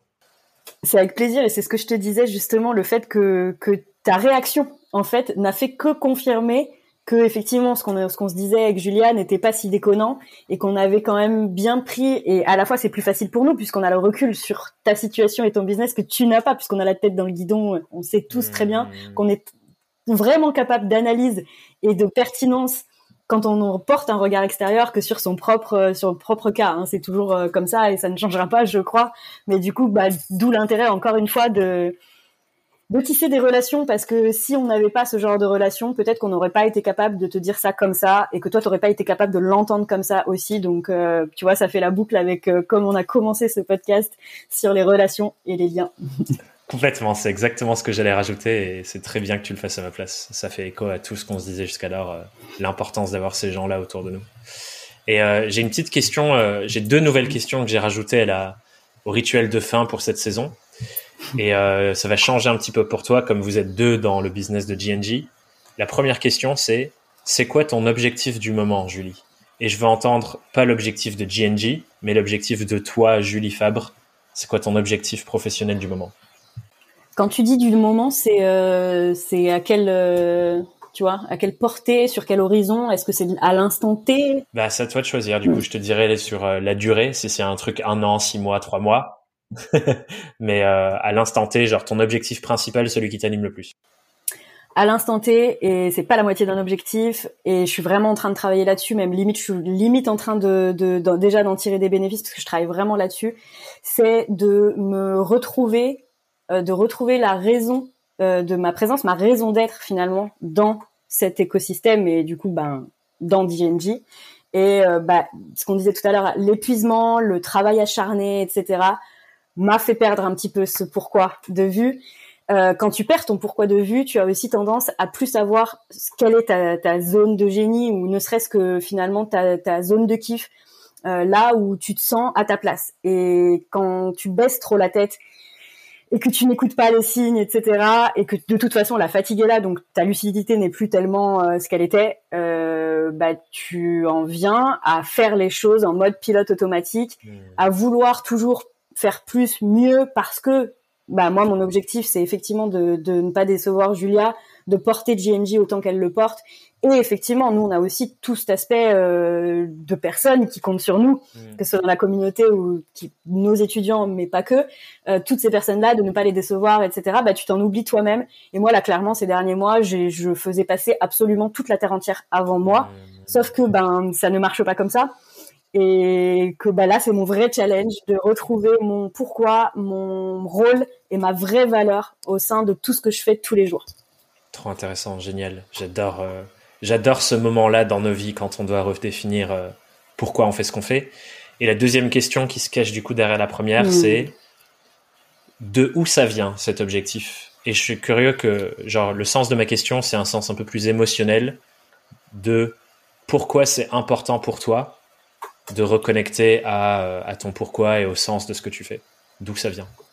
Ça vient de euh, tous les constats que j'ai pu faire euh, ces dernières semaines où je me sentais euh, alors effectivement la fatigue joue beaucoup parce que quand tu es fatigué forcément tout, toutes tes perceptions sont changées. Donc du coup je je je veux c'est pas mon objectif de vie de vivre dans la fatigue dans tu sais d'être constamment en, en haleine, on dit ça, mmh, en haleine, parce que tu, tu tires la langue et que euh, tu sais que tu dois faire, mais finalement ça, ça, ça, te fait violence.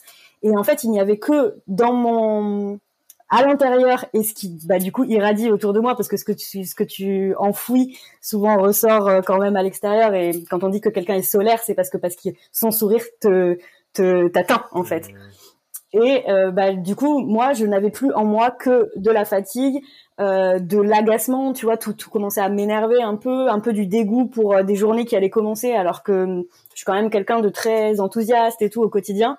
Et le fait de me rendre compte que j'étais uniquement là-dedans et que la partie plaisir, la partie sens où je sais pourquoi je fais les choses, je sais pourquoi je me lève et du coup, ben vu que je sais pourquoi et que je l'ai choisi, ben, j'ai le sourire, j'ai l'envie, etc. Tout ça, je l'avais un peu perdu et je m'en suis rendu compte assez vite. J'ai laissé traîner et aujourd'hui, bah, heureusement, on est deux, donc il y a forcément le regard de l'autre aussi qui vient sur toi et qui te dit mmh, je ne te reconnais plus tel que je t'ai connu, etc. C'est ce qui a déclenché cet objectif numéro un là en ce moment. Mmh. Et pourquoi il est important pour toi du coup? Ah bah parce que ça c'est c'est en fait c'est le sens de la vie que j'ai choisie c'est euh, pour prendre du plaisir pour en diffuser autour de moi pour euh, voilà parce que les compétences, etc. En fait, finalement, tu peux le faire avec ou sans plaisir, mais c'est pas ce que j'ai choisi pour moi. Donc, euh, tu vois, je, je, je, pourrais très bien du coup abandonner tout ce que j'ai construit jusqu'ici. Si, je, si je, je retrouve pas le sens et le plaisir qui m'ont mené jusque là, si j'ai perdu ça, ça sert plus à rien que je continue. Or, c'est pas mon but. je comprends entièrement. Merci pour ta réponse, elle est géniale, j'adore. Ça me parle de ouf. Et euh, la dernière question rituelle, cette fois-ci, on va, on s'est tourné un peu vers toi. On va se tourner maintenant vers les gens qui ont écouté cette fascinante conversation.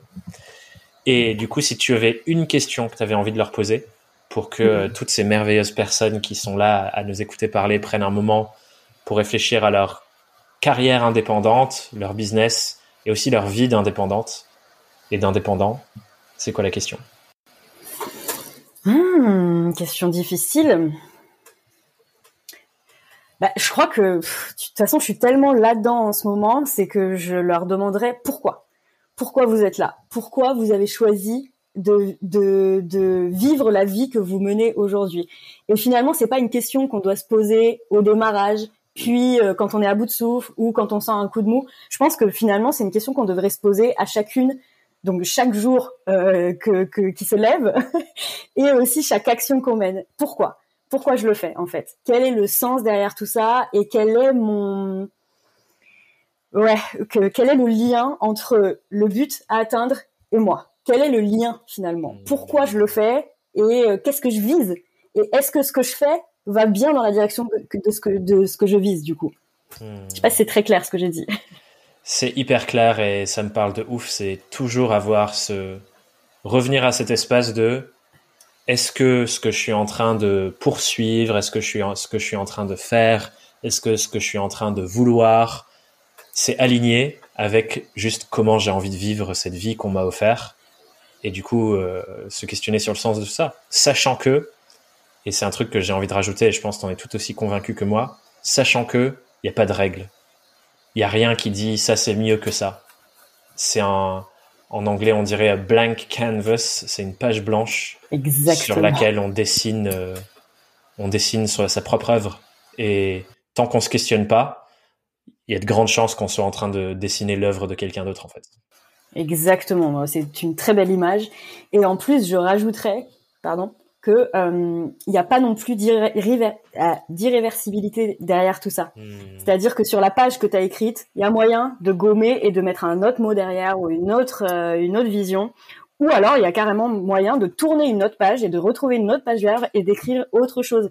Jamais aucun choix n'est irréversible et tu as le droit de changer de direction, de changer d'avis et de remettre en question ce que tu as déjà construit en fait. Hmm. Et ça, c'est un deal avec toi-même. Effectivement, ça ne concerne personne d'autre et encore moins ceux, ceux avec qui tu peux te comparer au quotidien ou que tu, tu peux te sentir inférieur. C'est clairement, c'est des questions qui doivent pas ces questions-là doivent pas rentrer dans une équation qui finalement, y a, toi seul fait partie de l'équation. Hmm, trop bien. Bah merci d'avoir ajouté ça parce que ça me parle de ouf et effectivement. Euh il est jamais trop tard et il est jamais trop tôt de se réinventer et de faire basculer le chemin de vie qu'on veut choisir. Donc c'est trop cool. Putain, merci Julie pour cette conversation. Vraiment, euh, j'ai grave kiffé. Ça me parle de ouf sur tous les niveaux et, et je trouve que l'endroit où on est arrivé est, est, très touchant et très beau. J'espère que les auditeurs en pensent autant. Et si les personnes veulent continuer de suivre ton travail, peut-être en discuter davantage avec toi. Ouais, je suis d'accord avec toi. Peut-être te remercier aussi pour ce que tu as partagé. Où est-ce que je les envoie pour que ces personnes te retrouvent?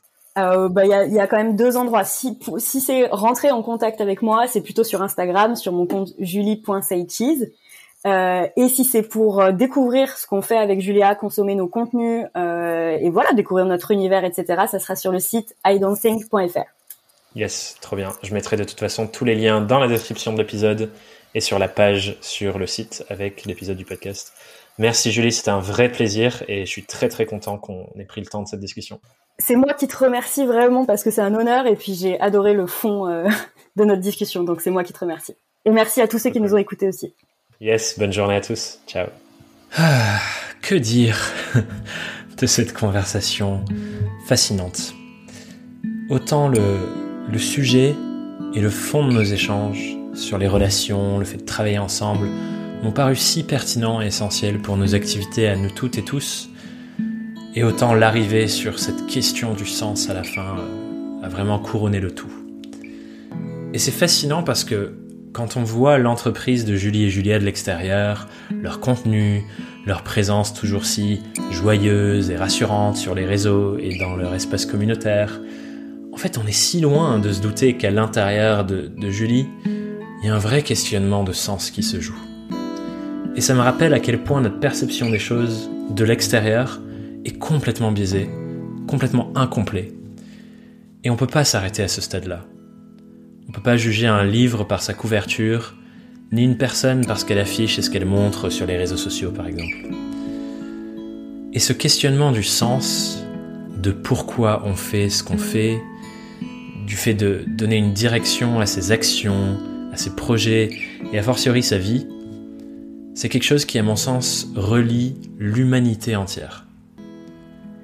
Et comme ça nous touche tous et toutes, je pense qu'on aurait beaucoup à gagner de donner plus de place à ces questionnements dans nos vies, de notre enfance, à notre éducation, à l'école, au lycée, à l'université, et notre vie professionnelle, même quand on arrive dans un nouveau job, qu'on se questionne là-dessus et aussi sur tout ce qui arrive après dans nos, je l'espère, longues vies. Et d'ailleurs, j'ai écrit récemment un petit texte sur mon site que j'ai nommé Petit manifeste du droit de vivre pleinement, qui fait un peu écho à ces réflexions. On a tous eu la chance incroyable de nous voir offrir une poignée d'années de vie sur cette terre, et à mon sens, notre responsabilité, c'est de choisir et de se questionner. On veut en faire. Et sur ces paroles, je n'ai plus qu'à te souhaiter de profiter du chemin. Et on se retrouve la semaine prochaine sur Young, Wild and Freelance. Bye bye.